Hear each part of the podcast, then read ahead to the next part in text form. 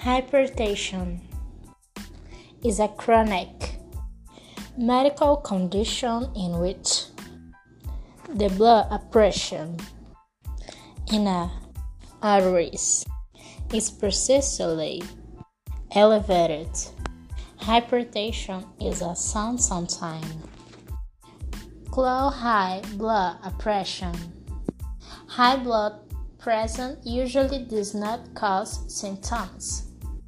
Long-term high blood pressure, however, is a major risk factor for many illnesses, such as coronary artery disease, stroke, heart failure, atrial fibrillation, peripheral vascular disease, vision loss, chronic kidney disease, and dementia.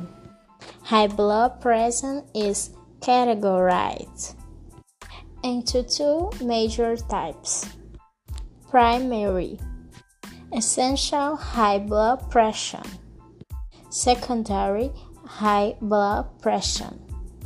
According to statistics, 1994 percent of cases are primary hypertension.